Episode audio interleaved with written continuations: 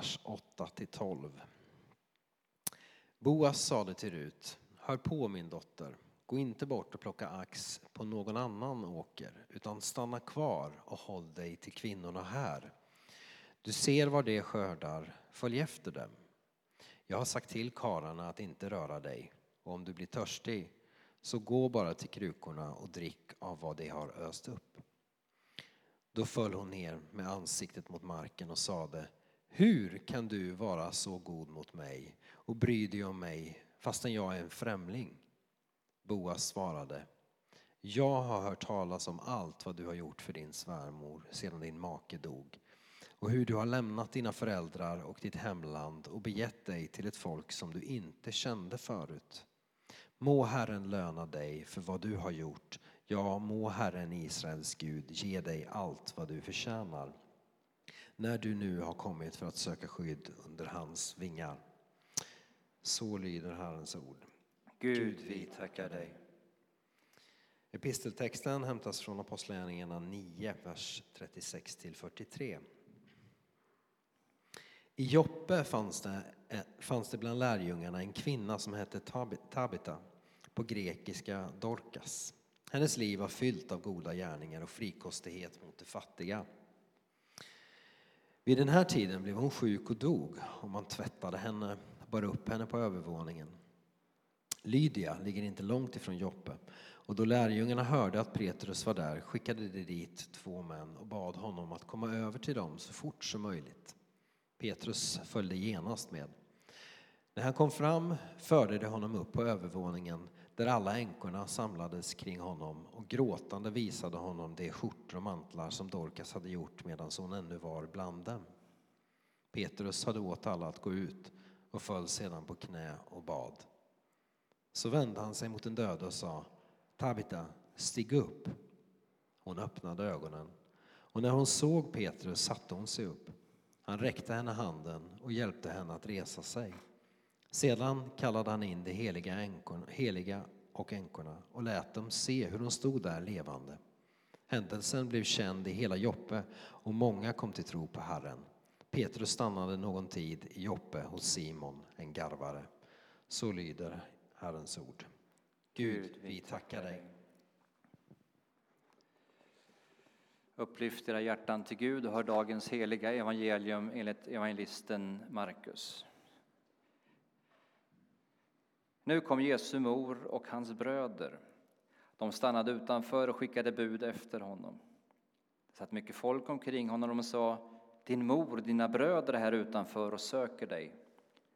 Jesus svarade dem Vem är min mor och mina bröder? Han såg på dem som satt runt omkring honom och sa Det här är min mor och mina bröder. Den som gör Guds vilja är min bror och syster och mor. Så lyder det heliga evangeliet.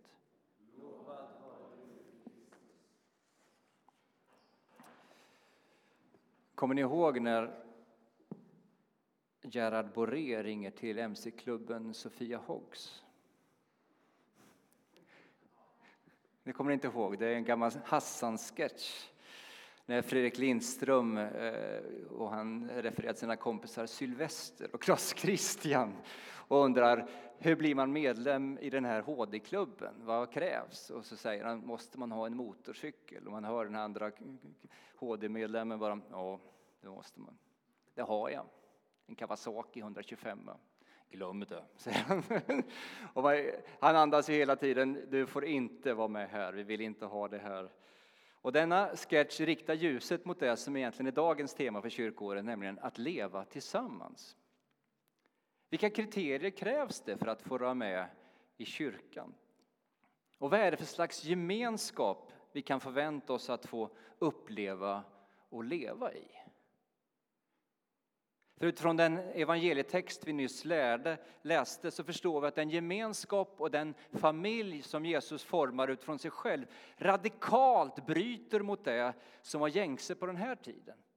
Vi vet ju om, även i, vår, eh, i vårt land, hur det kommer folk från andra länder som är mer bundna till sin släkt, sin klan och sin familj och det är där man får sin identitet, sin trygghet, sin försörjning och, och, och sin säkerhet. Men Jesus bryter mot allt det som var gängse, det som också vi är formade in i, mot det som vi känner oss mest lojala mot och bekväma med. För alla grupper och föreningar har någon slags medlemskrav.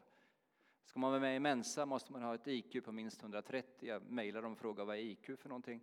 Eh, för att få den här exklusiva tidningen Konnässör så måste man tjäna ett antal eh, pengar per år. För att få komma med i Frimurarorden så måste man bli inbjuden av någon som redan är medlem. Och det ställs ju frågan då, vad kvalificerar dig för medlemskap i kyrkan? Och detta är svaret.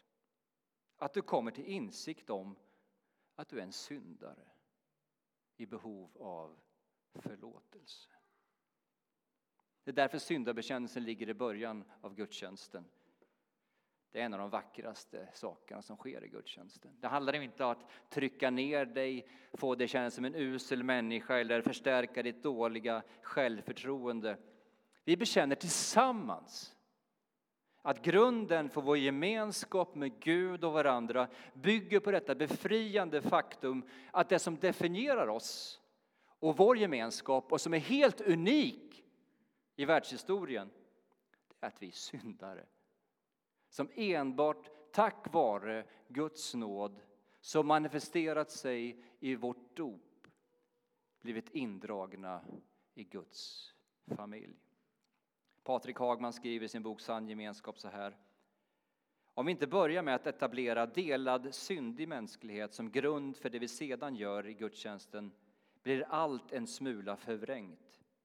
Inte minst på det viset att vi riskerar föra in världens sätt att bedöma människor och rangordna grupp där personer med vissa egenskaper, de som tillhör en viss klass, etnicitet eller ett visst kön uppfattas viktigare eller oviktigare än de som har andra egenskaper.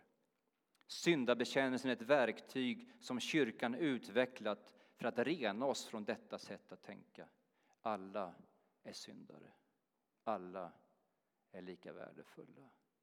Den anglikanska kyrkans ärkebiskop, tidigare ärkebiskop, säger så här. Evangeliet befriar oss från ett av de största orosmomenten behovet att värna om bilden av mig själv som rättsinnig och god. Vi håller säkert med om den här sanningen. Men den får faktiskt enorma konsekvenser för oss att förstå vad det innebär att tillhöra kyrkan, att leva tillsammans och hjälper oss att ha rätta förväntningar på vad det innebär att vara här. När frikyrkorörelsen bröt fram i vårt land så var det utifrån en önskan om att forma gemenskapen med sanna kristna. Man talar om att bygga den rena församlingen. En konsekvens av det blev att tusentals och åter tusentals människor blev uteslutna. För de nådde ju inte upp till standarden. Och även om uteslutningen idag nästan helt har upphört så lämnar många kyrkan ändå på grund av att de känner jag platsar inte in. Jag duger inte. Är jag välkommen som jag är? Jesus säger i liknelsen i Matteus 13 så här. Han lät dem höra en annan liknelse. Med himmelriket är det som när en man har sått god säd i sin åker. Medan alla låg och sov kom hans fiende och sådde ogräs mitt ibland vetet och gick sedan sin väg. När säden växte upp och gick i ax visade sig också ogräset. Då gick tjänarna till sin herre och sa, Herre, var det inte god säd du sådde i din åker? Varifrån kommer då ogräset? Han svarade, det är en fiende som varit framme. Tjänarna frågade, ska vi alltså gå och rensa bort ogräset? Nej, svarade han, då kan ni rycka upp vetet samtidigt som ni rensar bort ogräset. Låt båda växa tills det är dags att skörda. När skördetiden kommer ska jag säga till dem som ska skörda, rensa först bort ogräset och bind ihop det i knippen att eldas upp. Men vetet ska ni samla i min lada. Vad Jesus säger är att kyrkan i den här tiden kommer bestå av den gamla godispåsen. Gott och blandat. Det finns ingen ren församling. Det finns inte en fantastisk gemenskap med bara brinnande, härliga troende som bara älskar Jesus. Här växer både vete och ogräs. Och det verkar inte vara vår uppgift att rensa bort ogräset. Vad får ett sånt här synsätt för konsekvenser när vi talar om att leva tillsammans, att vara kyrka, att vara syskon i Guds familj? Jag tror jag har tre punkter faktiskt. Helt chockerande, men jag vet, det blir tre punkter idag.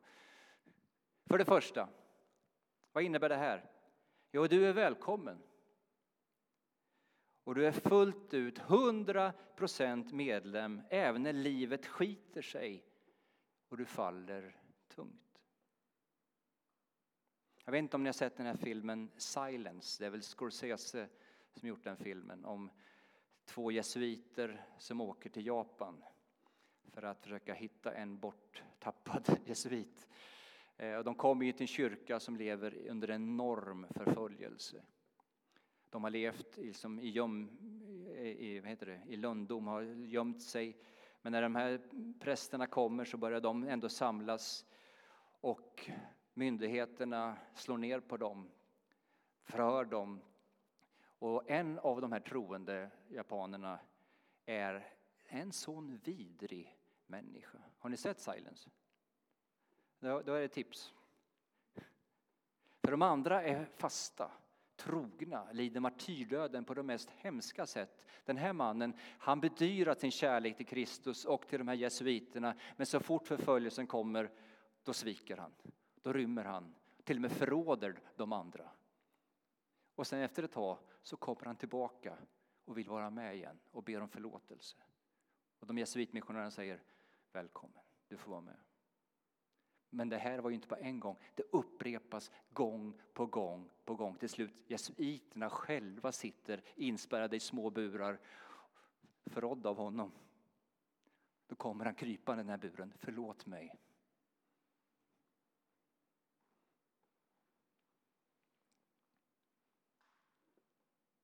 Så är kyrkan. Är vi en församling av syndare? i ständigt behov av Guds nåd? Eller odlar vi en kultur där vi ska prestera och kvala in tack vare våra lyckade liv? Alltså om församlingen definieras av detta att vi är syndare frälsta av nåd. Så det du har att bidra med till vår fantastiska kyrka, det är att du är en syndare.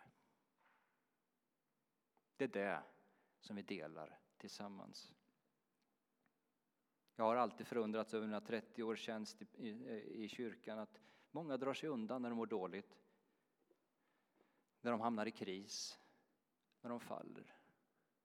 Men kyrkan är en gemenskap där när man hamnar i kris, faller och är en usel, vidrig syndare så säger man här är platsen där du ska vara och är välkommen. Det är min första punkt. Så om du försöker vara helig och duktig, då får du hitta en annan kyrka. Men om du definierar dig som syndare, som har dopet som din räddningsplanka, då är du välkommen. För det andra, om församlingen då utgörs av syndare, då kommer vi att bli sårade, besvikna, uppleva att vår gemenskap inte bara har smak av himlen, utan av det motsatta. Otaliga är de människor som har lämnat kyrkan på grund av konflikter, på grund av att de inte tycker de fått det utrymme och den plattformstid de förtjänat eller för att prästen och pastorn inte har varit så gudfruktig som de önskat sig. Ja, vad är kyrkans kallelse? Vad är syftet med att ha en sån här gemenskap? Det finns många kallelser, många uppgifter. Men kanske det främsta platt, eh, svaret på den frågan är att kyrkan finns till så att vi kan lära oss fördragsamhet, tålamod och att stå ut med varandras annanhet. Kort sagt att vi lär oss att leva i förlåtelse. Paulus säger i sitt brev till de troende som lever i församlingen Kolosser så här. Som Guds utvalda, heliga och älskade ska ni alltså klä er i innerlig medkänsla, vänlighet, ödmjukhet, mildhet och tålamod. Ha fördrag med varandra och var överseende om ni har något att förebrå någon. Liksom Herren har förlåtit er ska ni också förlåta. Men över allt detta ska ni ha kärleken, det band som ger fullkomlighet.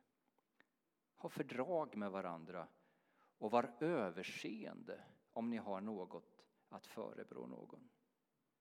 Det är kyrkans kallelse när vi kallas att gestalta det annorlunda riket. Alltså du behöver inte ha sentimentala känslor för din nästa, det är så vi tolkar det. Du behöver inte ens gilla din nästa.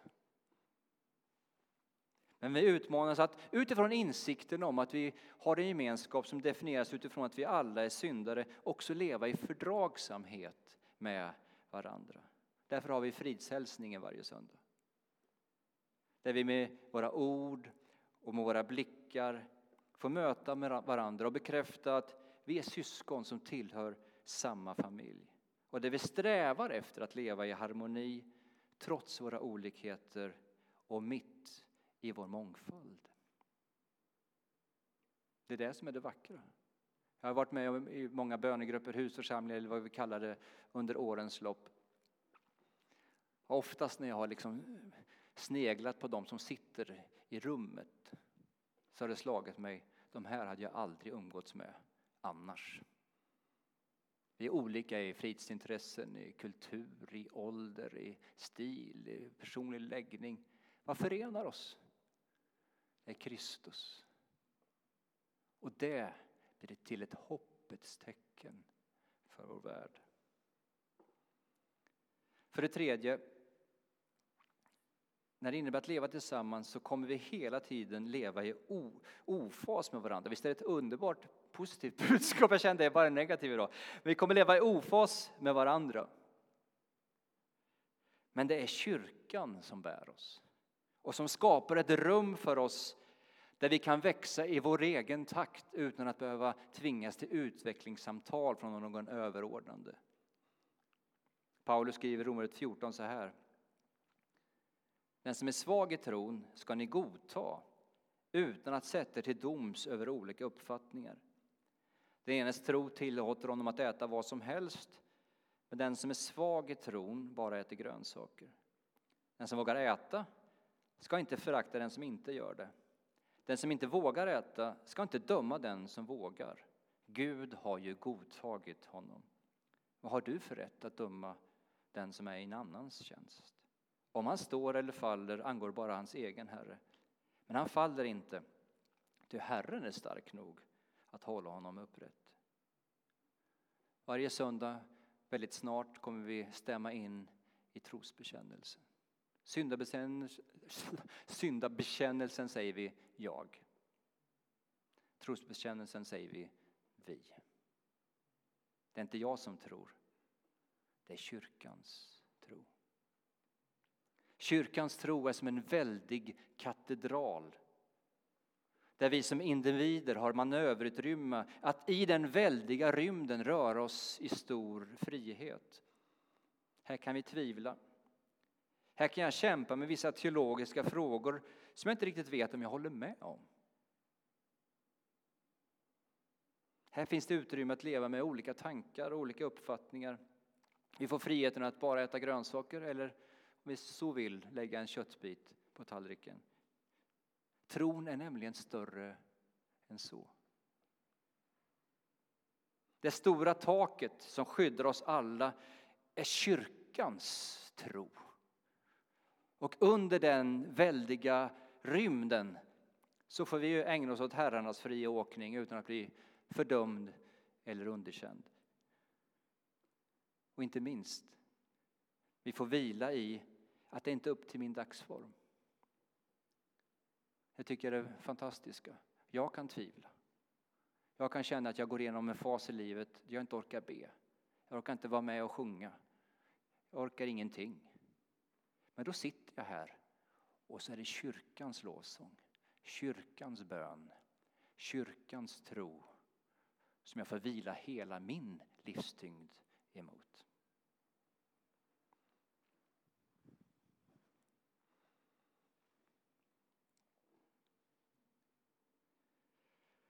Kyrkan är den mest fantastiska plats som finns på jorden.